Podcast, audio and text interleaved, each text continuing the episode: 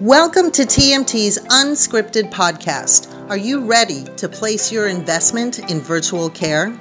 Today, guests discuss the newly published COVID 19 telehealth impact study exploring one year of telehealth experimentation developed by the COVID 19 Healthcare Coalition using data sets from 2 billion healthcare claims to inform healthcare leaders and policymakers. Get the skinny from physician and patient perspectives on the impact of COVID 19 on telehealth with suggestions to right size the cost of care. Tune in now to hear Dr. Francis Campion, Principal Digital Health Analyst at the MITRE Corporation, Dr. Steve Ommen, Medical Director, Digital Products and Product Platform Strategy at the Mayo Clinic, Rochester, Minnesota, and me, Tori Sinai, founder and publisher of Telehealth and Medicine Today. Let's get right to it. Good morning, FX and Steve, and thank you both for talking to us this morning about the explosive emergence and adoption of telehealth in the United States. We've recently published the new COVID 19 telehealth impact study. And before we hear your thoughts and findings about the research, can you first tell us what the impetus behind MITRE and Mayo Clinic founding the COVID 19 Healthcare Coalition was.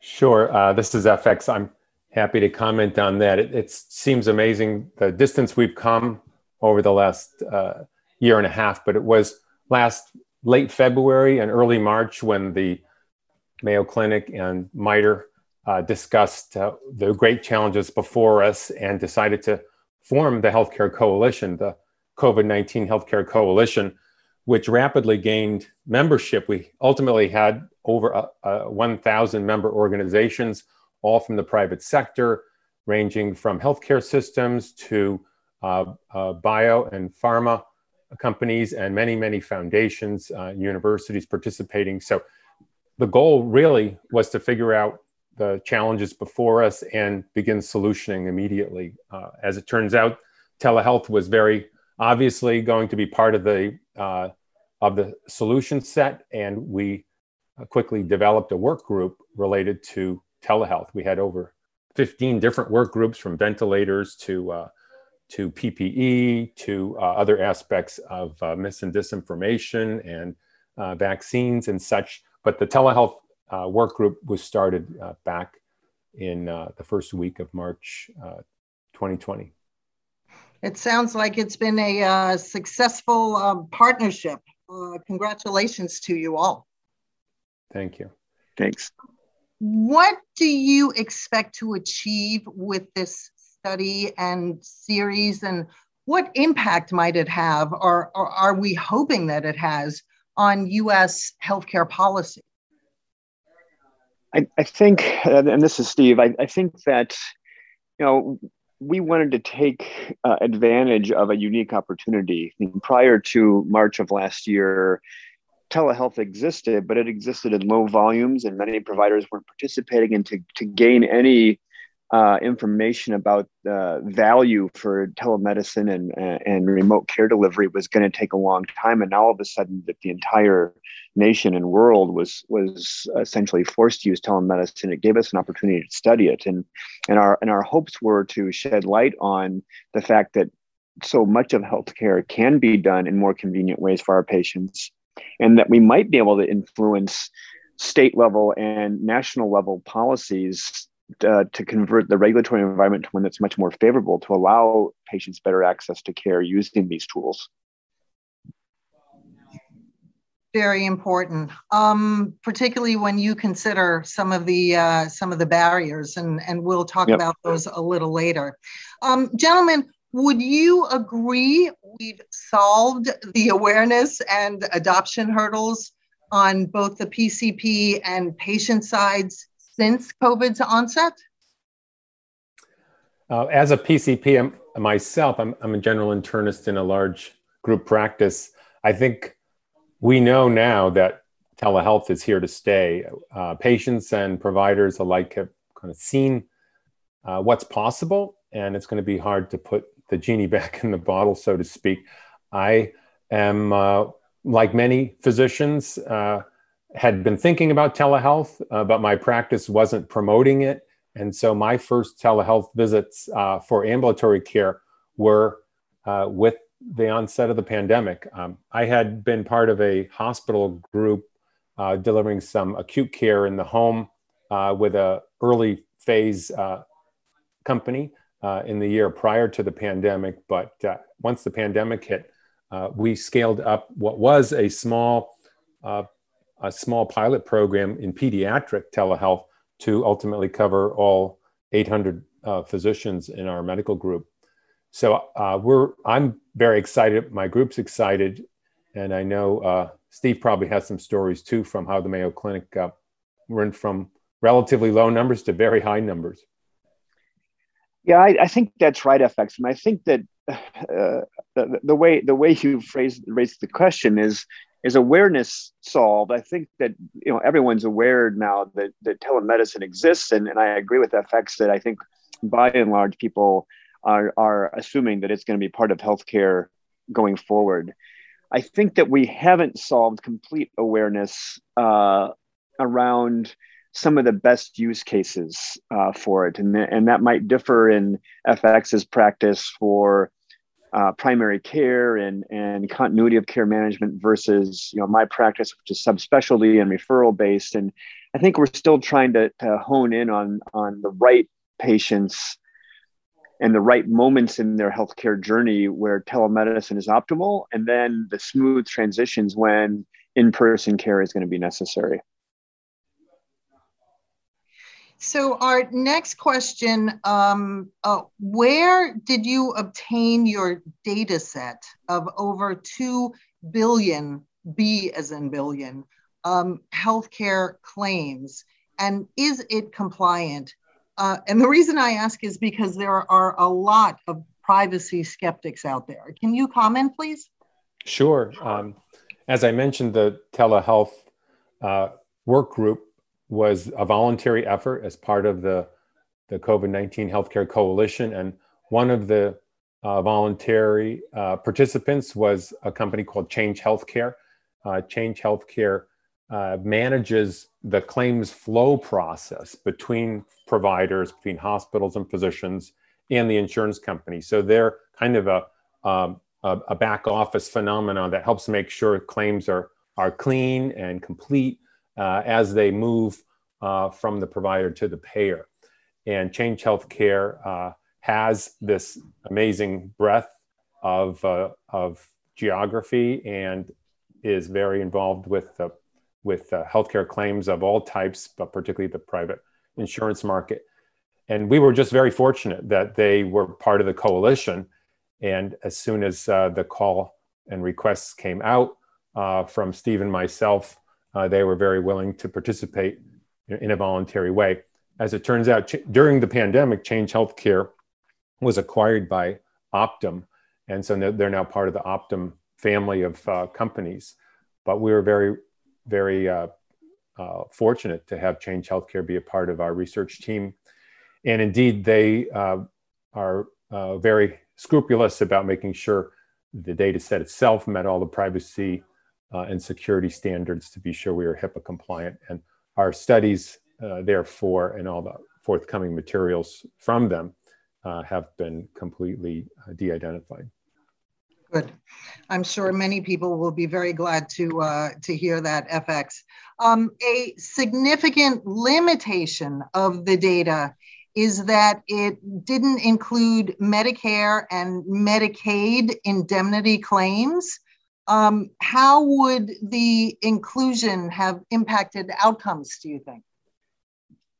I, I, well, I think that's that's a good question, and, and FX, I, will be interested in your thoughts on it as well. But I, I think that it's it's a very valid critique of of of the effort we put together, but it was really not something to overcome with what was available to us because those Medicare and Medicaid uh, claims come in on a different sc- uh, time scale than the than the private uh, payers do.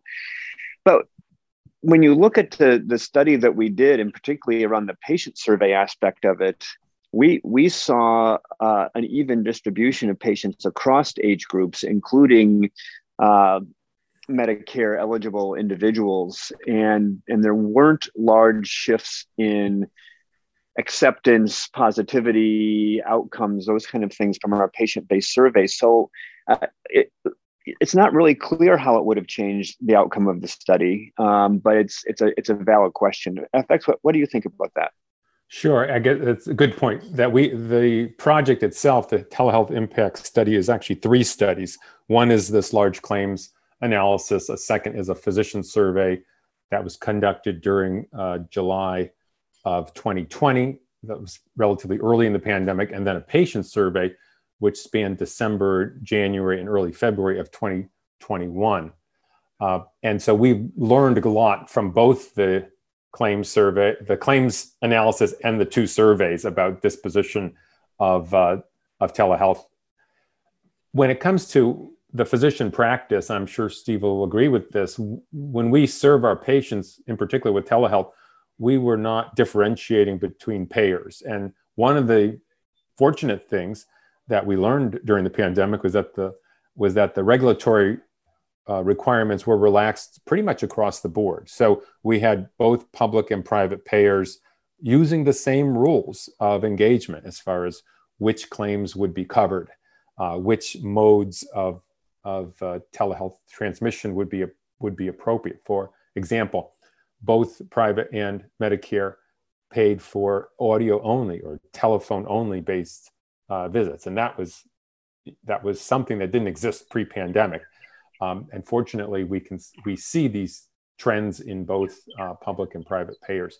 So in our practice, uh, you know, we don't differentiate based on payer, and I think so. The things we learn about which specialties were using telehealth, which clinical problems were patients uh, presenting with for telehealth, I think that's pretty consistent from public and payer perspectives. Uh, as Steve mentioned, one of the things we were trying to do during the pandemic was to understand as telehealth was evolving and emerging during the during that particularly the first year of the pandemic. And so we were publishing on our website these trends on a month to month basis. And the data set from from change healthcare allowed for that in particular we were we were reporting open claims uh, meaning once the claim was processed by Change Healthcare between the provider and the payer, we became aware of it. Uh, so that's pretty early in, in a research uh, data flow for claims analysis. Uh, most people who, who read claims studies are used to seeing closed claims studies, and that often takes many months after the, after the claims not only, not only the, the date of service has occurred, but the, the claim has already been paid. Uh, but we were fortunate for this study and this study design to be able to have an early data set, early flow, and that was critical for the learning that we needed during the pandemic. What we saw was providers were looking at the data, payers were looking at the data, and allowing them to understand uh, the full impact.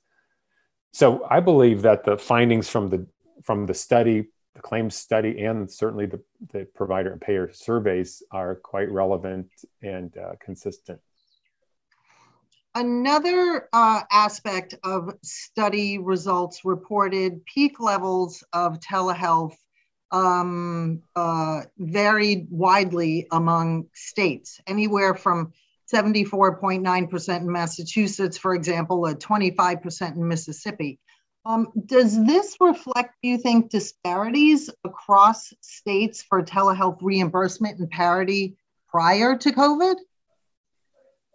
You know, that's it's an interesting question because I, I, don't know whether that is a relative increase or, or, or, or what those percentages refer to. So, for instance, in in the state of Mississippi, the University of Mississippi already had a very strong telemedicine program going back for a number of years. So if that's a relative increase, I mean, that's that reflects more the fact that they were had a good baseline already. Um, yeah, these yeah these are the peak. No, these are the peak actual levels. Um, yeah, and so we know some states were primed, so to speak. Um, and we know some states were hit very hard early in the pandemic. So, mm. for example, Massachusetts and, and, the Boston area in particular was hit very hard by COVID in the very early months, in March and in April, and yes. that's certainly when the peaks occur almost across the country. Mm-hmm. And so I, it's partly reflective of of the pandemic itself, but also of a certain degree of readiness. Um, but you're right, Tori, that we did find even going out through the rest of the year and into the last quarter of 2020, uh, there's significant variation. Um, and I think that's what we're learning about. You know, our goal was to report what's there. Um, and we do probably need more inquiry about the causes or what's possible. Uh, so we're uh, we certainly don't have all the answers, and we're hoping that these data do stimulate uh, introspection and uh, and a bit of a wrestling about what's possible. When we see peak use 74% in Massachusetts, that means it's possible for physicians and patients to engage at that level.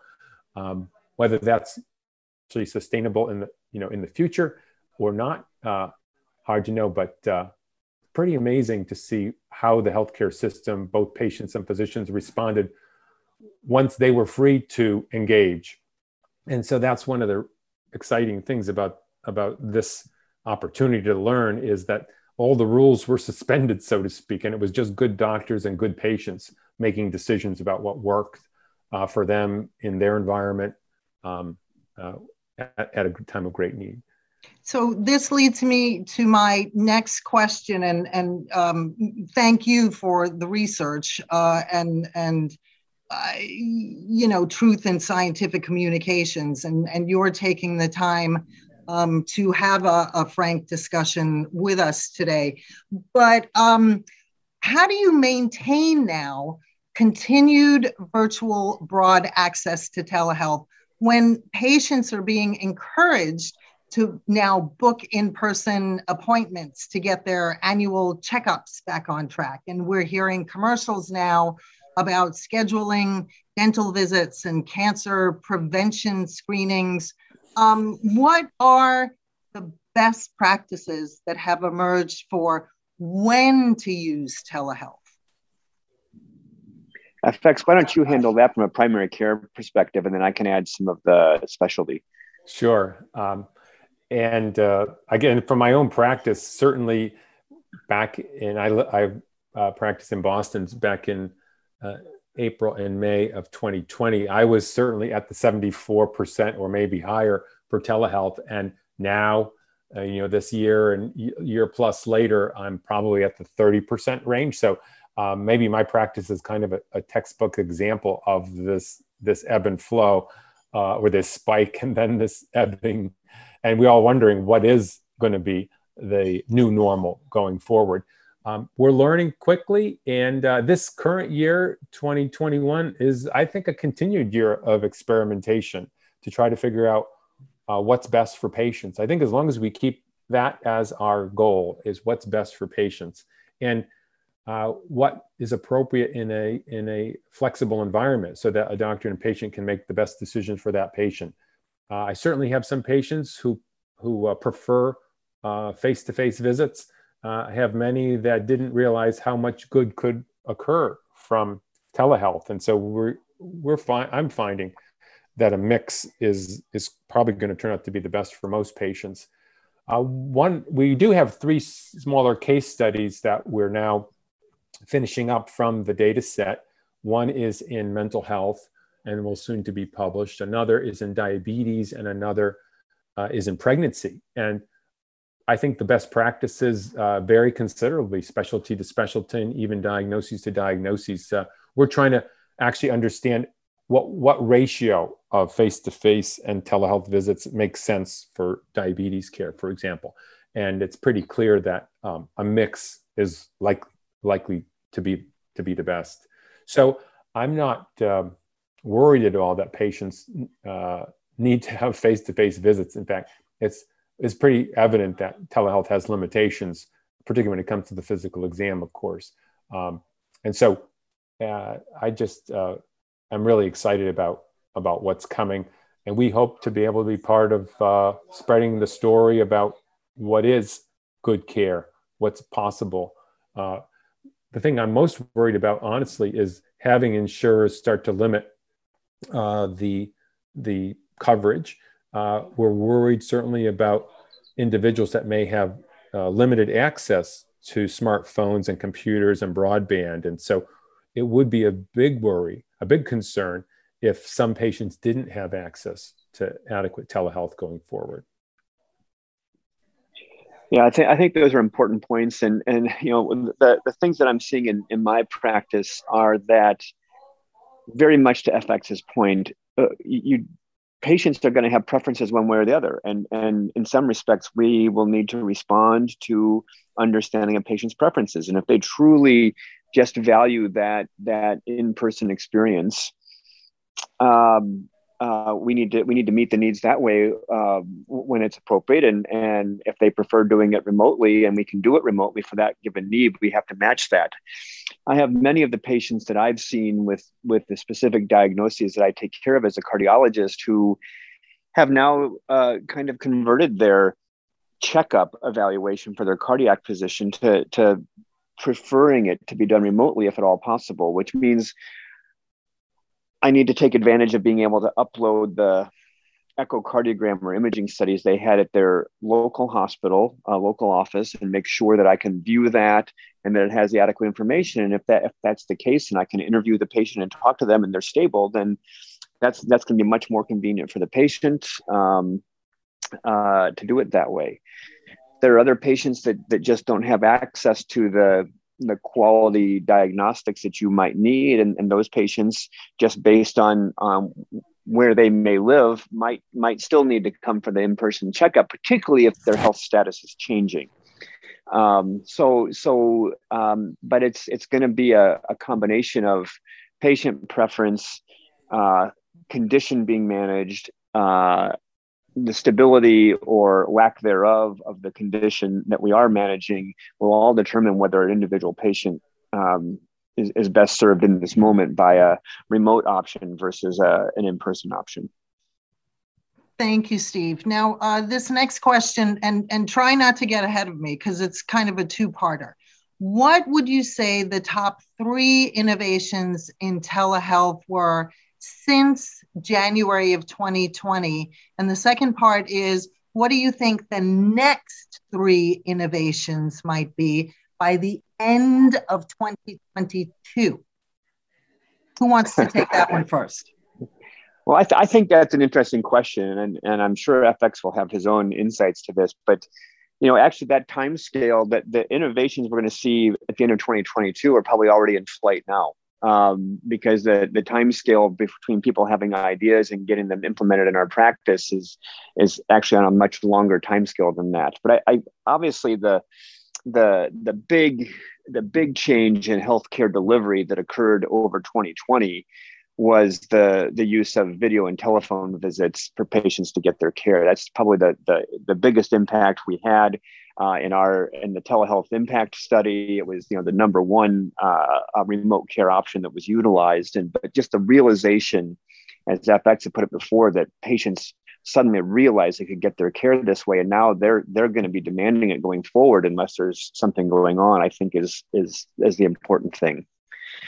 What I think is going to have a bigger role in the future, but we were actually use, utilizing it Mayo before then, is something that we call remote patient monitoring, where we use devices in the patient's home to monitor things like their blood pressure, pulse rate, weight, oxygen saturation, um, uh, those types of things. And the, the data is automatically uploaded to the care team's medical record and, and a team can monitor that, have alert values set so that if someone's health path, health journey is starting to deviate from what's expected, we can do an earlier, lower touch intervention with that patient to keep them from deteriorating further.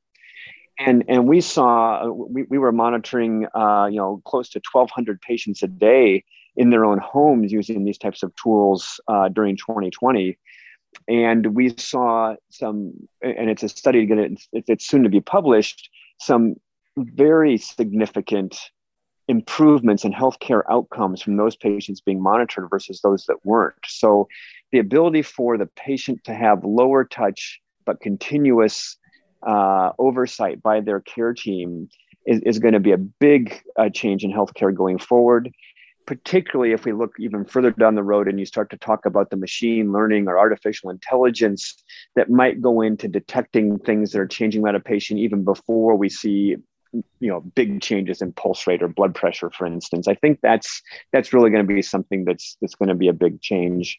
And then lastly also putting some of those cares for lower acuity situations into the patient's hands. So what we call facilitated self-care. So it's a lower touch version of that where the patient can check in they have some daily or weekly uh, activities they're supposed to do and if they can't do it or they have questions they have an ability to, to, to upgrade that to an interaction with their nurse manager for instance will, will help patients be in control of their own care but yet facilitated by their trusted healthcare partner. So I, I, I think that i think those are going to be the biggest changes we're going to see uh, as the next step beyond video and telephone visits. Fx what do you think Sure. Uh, I like to mention hospital in the home or acute yeah. care at home. Uh, most physicians really had never heard of the concept in January of uh, 2020, but uh, many, many heard about it during the pandemic. And I think it's going to be a major player going forward. When we think about you know, how do hospitals configure their resources? Are they going to build more beds? That's a big decision, obviously. If if uh, 10 or even 20% of their bed capacity could be replaced by a telehealth in the home phenomena, that's a game changer for uh, strategic planning for the health system for sure. Uh, we know that in uh, Boston, we were able to uh, preserve precious hospital beds during the height of the pandemic because we had already started to put in place a hospital in the home uh, infrastructure and that really really was uh, very beneficial during the heat of the worst of the pandemic. Now that we can see what's possible uh, that model is uh, is spreading in many many health systems. I, I, know mayo clinic is also and kaiser permanente for example have a big initiative yep. in this regard. What it requires is the inclusion of more participants for example using paramedics and what would traditionally be a, EMT or emergency medicine services who are used to being in the field and, and bringing technology into the home, incorporating them in a more uh, planned way to see patients and to manage, to, to have uh, IV infusion capability 24 hours a day, to have uh, a lot of the remote monitoring elements that Steve talked about uh, in place. And so these things are now becoming more ubiquitous, and we start to see many models, uh, both uh, ambulatory, traditional ambulatory, chronic disease, and now acute care in the home. So the type of patients that would be appropriate and we serve every day now in the home is a patient that would have traditionally been hospitalized, say for pneumonia or for cellulitis or for a heart failure exacerbation or a COPD exacerbation. Uh, we know that uh, they can move safely from the emergency room to back to home uh, with their IV in place, with their oxygen in place, as long as the telehealth infrastructure is in the home and is reliable. That requires us to uh, provide uh, tools in the home to make sure the Wi-Fi is uh, is hardened and available all the time. And then it requires the provider organization to have 24-hour coverage in a telehealth uh, center, a telehealth bunker, uh, command center uh, that's staffed by clinicians, by nurses, uh, and physicians that are able and willing to uh, to uh, care for these patients. So it's a very different model, but it's now very apparent that this is going to be part of our world going forward, and uh, really exciting because I think we can deliver better care, safer care, and lower cost care uh, for our patients in need. I, I agree with that completely, uh, FX. That's that that's the spectrum of it's not a, it's not appointment based care. It's it's ongoing care, and if it's a high end of acuity, you have the kind of advanced care at home model. Then you have more chronic care management in the middle, which is lower acuity. On the on, on the lower touch side, we have that facilitated self care, and that I think that those types of devices and services will make a difference going forward for all the reasons you just stated. Yeah, another uh, simple technology that became very useful uh, kind of on the front end are were healthcare bots. So, for example, a patient could log on and go through a series of questions to help make a decision about do I need or am I appropriate to be tested for COVID? Or now we've got bots that help facilitate uh, well, what's the best treatment for COVID? Am I appropriate, say, for monoclonal antibodies to be given as outpatient? Uh, so the use of these bots, um, I think, is going to be more apparent in the future. Now, how does that get paid for? Does a bot interaction get paid for as a separate encounter? Probably not, but it's going to be part of the information uh, collection and the triaging that will make face to face and other telehealth delivery uh, more efficient and hopefully more accessible for patients. Okay, so uh, actually, I'm I'm checking off here ambient AI, sensory tech, and RPM tools for our future. Let me ask you this, because you're both um, practicing cl- clinicians. What do you consider the one major barrier to telehealth? Oh, I can go first on that. It, I've, I've already echoed this, but my worry is that different payers will set up different rules. Because uh, in the clinic, I don't want to even be thinking about payers. I want to be taking care of the patient in front of me and using all the infrastructure I have, be it uh, my care team and now my care team plus technology enabled care. Uh, so my worry is having a, uh, a fracturing, so to speak, of the regulatory and payment system, which you know may may be inevitable, but I think right now we need to be uh, voicing the benefits of having consistency in this regard.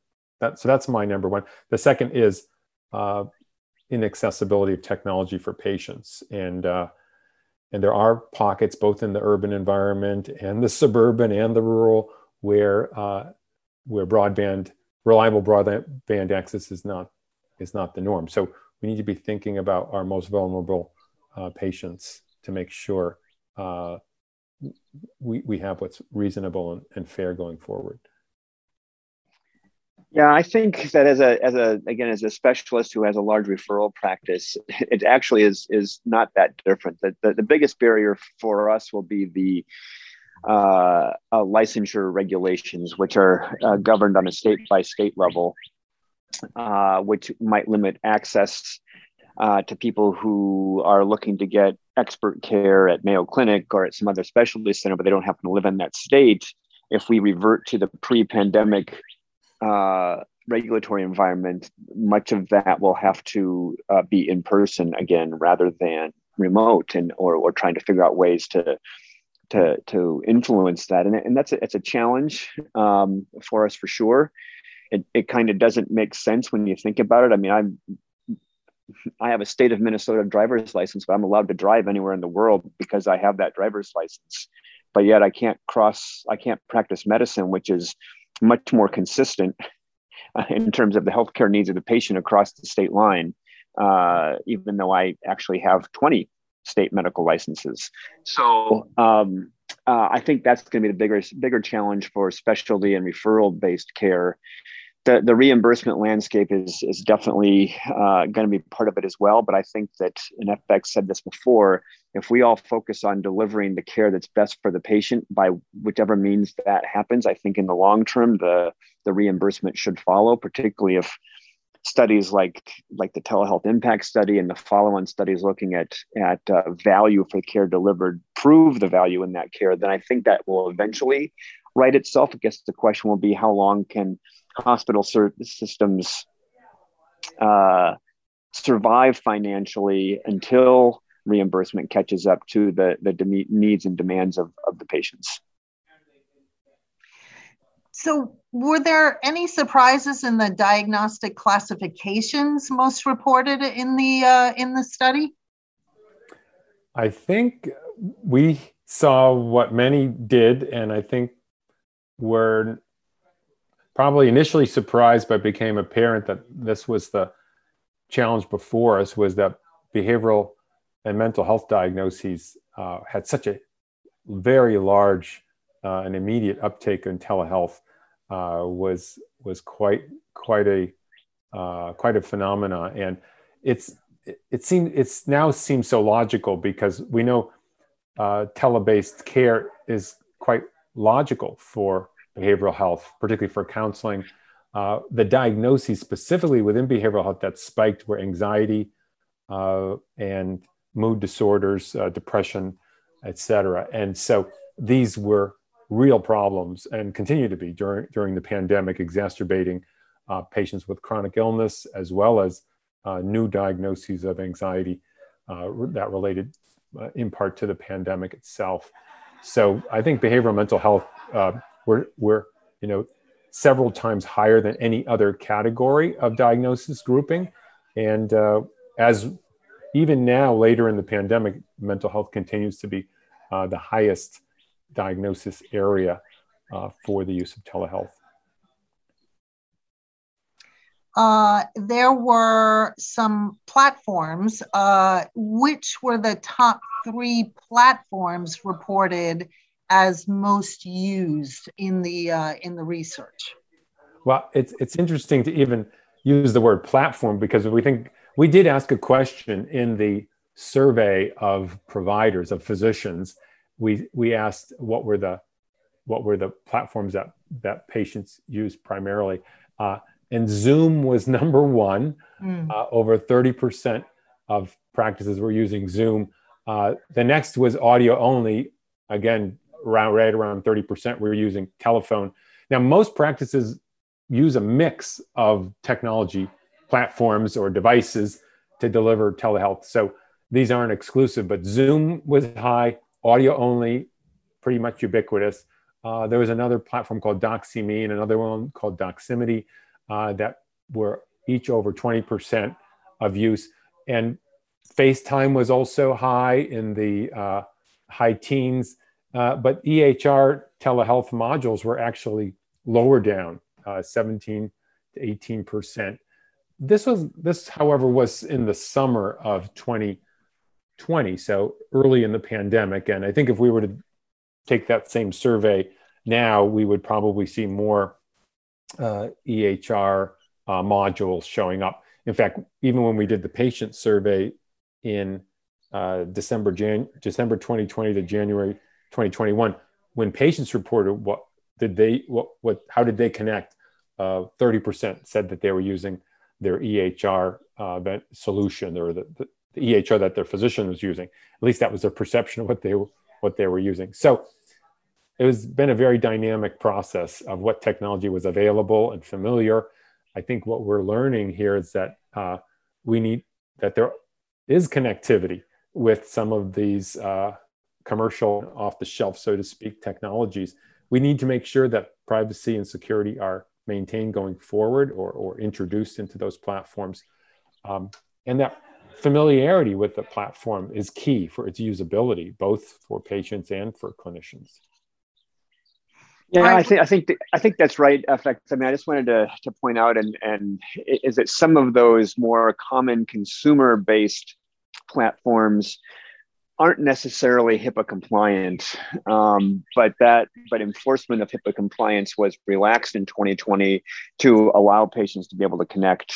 Um, so you think about some of the FaceTimes and, and those types of things, which aren't which aren't necessarily uh, HIPAA compliant in the background, where whereas, for instance, Zoom has both a HIPAA compliant and a, a non HIPAA compliant one. But if the hospital system is using it, that's better. But so we'll see some shifts that way as we go back into the post public health emergency environment and HIPAA enforcement being there more significantly. And then I think uh, to your point, I mean, I ultimately, from a user experience standpoint, both on the provider side as well as the patient side, it will be more effective if it's part of the EHR environment. Now, that doesn't mean the EHR company itself has to develop a video platform, but rather they need to make their EHR able to connect with any number of video clients that are HIPAA compliant out there that a given healthcare system might choose to use, but having those embedded within the EHRs right in the workflows for both the patient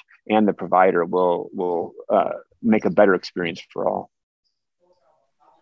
Which speaks to um, interoperability as well. Um, yeah. Let me let me ask you this: There are millions of uninsured patients in the United States what is their perspective on telehealth and what are your research plans for this target in future? Uh, well, it's certainly a high risk population, and there is the potential that uninsured persons could be left even further behind in the healthcare marketplace. Uh, so I think uh, research in this area is difficult because we typically don't get traditional claims for uninsured persons. And so uh, it's going to take some novel study design to, to actually find out how these patients are being served and whether telehealth is playing a role. Uh, this certainly is another reason why audio only or telephone based care is important to, to make sure we're reaching populations at greatest risk. So uh, I think study designs for uninsured will need to be very thoughtful.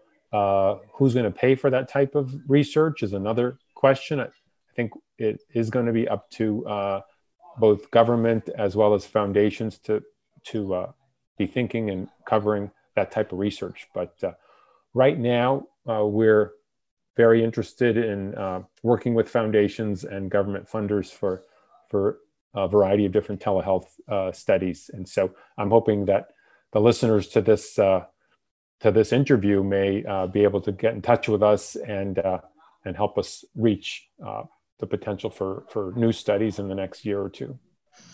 We will will we will help you do exactly that, FX. um, so how does telehealth, and this is this is the big question, how does telehealth reduce market costs? Where are the opportunities for efficiencies? And, and what are we looking at in terms of the timeline turnaround? Yeah, that's that's a great question, and and you know again, it still remains to be answered in some degree. But but telehealth provides us more options for right sizing the the interaction with a patient based on the needs they have at their time, uh, which can have you know when you talk about the market being the healthcare system, if I can take care of a patient with a shorter appointment visit that's done virtually, it means I have more longer appointment visits for patients who have more complicated things that they need to come into my office to see me for or for complicated testing. Likewise, if the patient doesn't have to come for testing at Mayo Clinic, that means that that MR or that CT scan or that echocardiogram slot is available for someone else who does need it. And so it allows us again for right sizing the testing and, and, and time spent to the needs of the patients. And a larger societal cost, if you know telehealth provides patients to not have to take a half day off of school or work or their life in order to get in and get care and so there's less time away from work less time away from school um, so i think we have to broaden our lens both in time frame and in value measurements to truly uh, understand and appreciate the, the true value of, of telemedicine options. I think when you think about research design, um, it's quite possible that uh, doing a true randomized controlled trial where you have some patients receiving telehealth and another population that's not getting any telehealth, say for heart failure or acute care or inpatient inpatient care, these are going to be pretty difficult studies to do because now clinicians know these are, these treatment options are out there. So actually doing the research design is is difficult, uh, but it's it's pretty obvious that it, for my diabetic patient, if I can uh, see them say three times in the office and three times with telehealth visit over the year, it's going to be uh, probably better care than if I'm only able to see them three times with a face-to-face visit. I and if I can additionally communicate with them with remote patient monitoring and be able to get their data on their blood sugars, their blood pressure in between, we're going to be able to uh, hopefully get better glycemic control and potentially you know help prevent their progression to renal disease or eye disease over the longer term so the the real value proposition is in higher quality care and better patient satisfaction and, uh, and better long term outcomes, which will take time for us to actually measure. I'm not sure we have that time since healthcare is at 18% of GDP right now. Alrighty, um, we're almost done here. We're in the home stretch. The uh, research article claims a foundational stake for telehealth in the United States healthcare marketplace. And you've proposed uh, a national digital strategy for healthcare in the US. So, what's included, and again, in what time frame? Well, thank you, Troy. I think you're you're referring then to the to the national uh, health digital strategy that MITRE yes. Corporation has uh, recently uh, released, and to some extent, it's learning learnings that we have from the pandemic and a challenge, you know, going forward to both the public and private sectors of what's possible. And we've articulated six different goals of effective digital care going forward. Uh, those include, for example, the need for universal broadband, the need to have a sustained healthcare workforce that is uh, trained in the ways of d- digital technology and have access to that, uh, that we need to have uh, a data exchange architecture, that we need data interoperability that for many years we've been laying the groundwork for, but now it's so apparent that we need to be able to uh, have data exchange between EHRs and between health systems to make care efficient. I think the, for example, just the knowledge about who's been vaccinated has been so much better now with COVID vaccine than we ever had before with flu because there's there's been a real focus on making sure vaccine registries around the country are are communicating. It's it's been a game changer, um, and so I think this integrated uh, uh, concept of digital care is going to take uh, is going to take work on an infrastructure side. Steve also mentioned the licensure of physicians and other licensed care professionals. All these really need to be coordinated to think about what's best for the patient. But I think if we if we do keep that as our, as our north star, what what's in the patient's best interest, we'll be able to reconstruct and uh, and, and, guide us forward. And I think we should do be able to do it in an accelerated fashion. People realize if you can make a vaccine in a year, why can't we get telehealth to work for everybody within a year? We've been working on telehealth for 20 plus years, to be honest with you, and we knew it's there, but really it was never taken out and used in a way that's uh, that's uh, expresses the best care for patients. So I'm excited about this, but it's going to take education and initiative and a strategy that we can all uh, work towards. So we're hoping that our digital health strategy gets embraced uh, wide and deep, and that we've started to stimulate some uh, significant conversations about what's possible. We'll be talking about that at, at Conv2X, I'm, I'm sure, uh, in November, FX. So, last question for you what's the subject or hypothesis? Um, and you may have mentioned this a bit earlier of the next study in your three part research series. What should the market expect? Well, well, as I mentioned, we do have three uh, case studies coming out uh, behavioral health, uh, pregnancy, and diabetes. And so, and, and, as Steve pointed out, you know, the, the, the, the real excitement is in the, de- is in the details of the clinical uh, different clinical case types and his area and heart failure and cardiovascular care could it couldn't be more exciting. So i think uh, the stories coming forward are going to be how do we take care of patients with specific clinical problems? And, and i think that's where it's going to become obvious that there's a there's going to be a match between certain digital capabilities um, and certain patient groups that uh, w- we all want to uh, seek. And uh, and then embrace for our workflows for best practice, and then hopefully uh, create a reimbursement environment that uh, that enables us to do the best thing for our patients.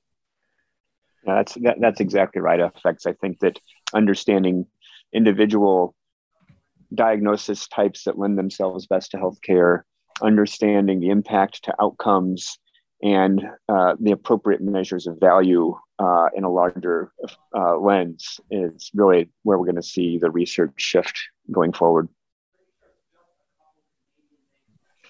Thank you both gentlemen. This is a uh, just a great way to end our discussion with these final uh, comments. I'm sure the audience will look forward to your unveiling those results soon. And it's great to have research that informs and guides strategic undertakings for the marketplace. Thank you again for your time.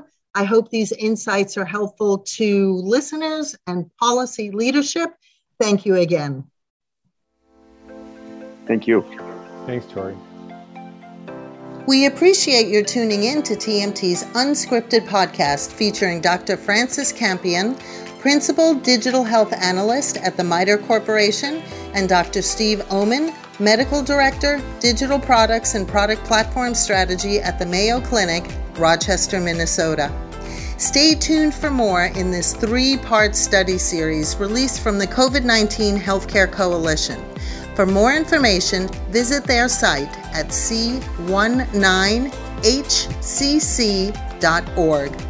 To read the study research article, visit Telehealth and Medicine Today Open Access Journal. And if you have a comment about the program, please send an email to info at partnersindigitalhealth.com. Thanks for listening to Unscripted from TMT.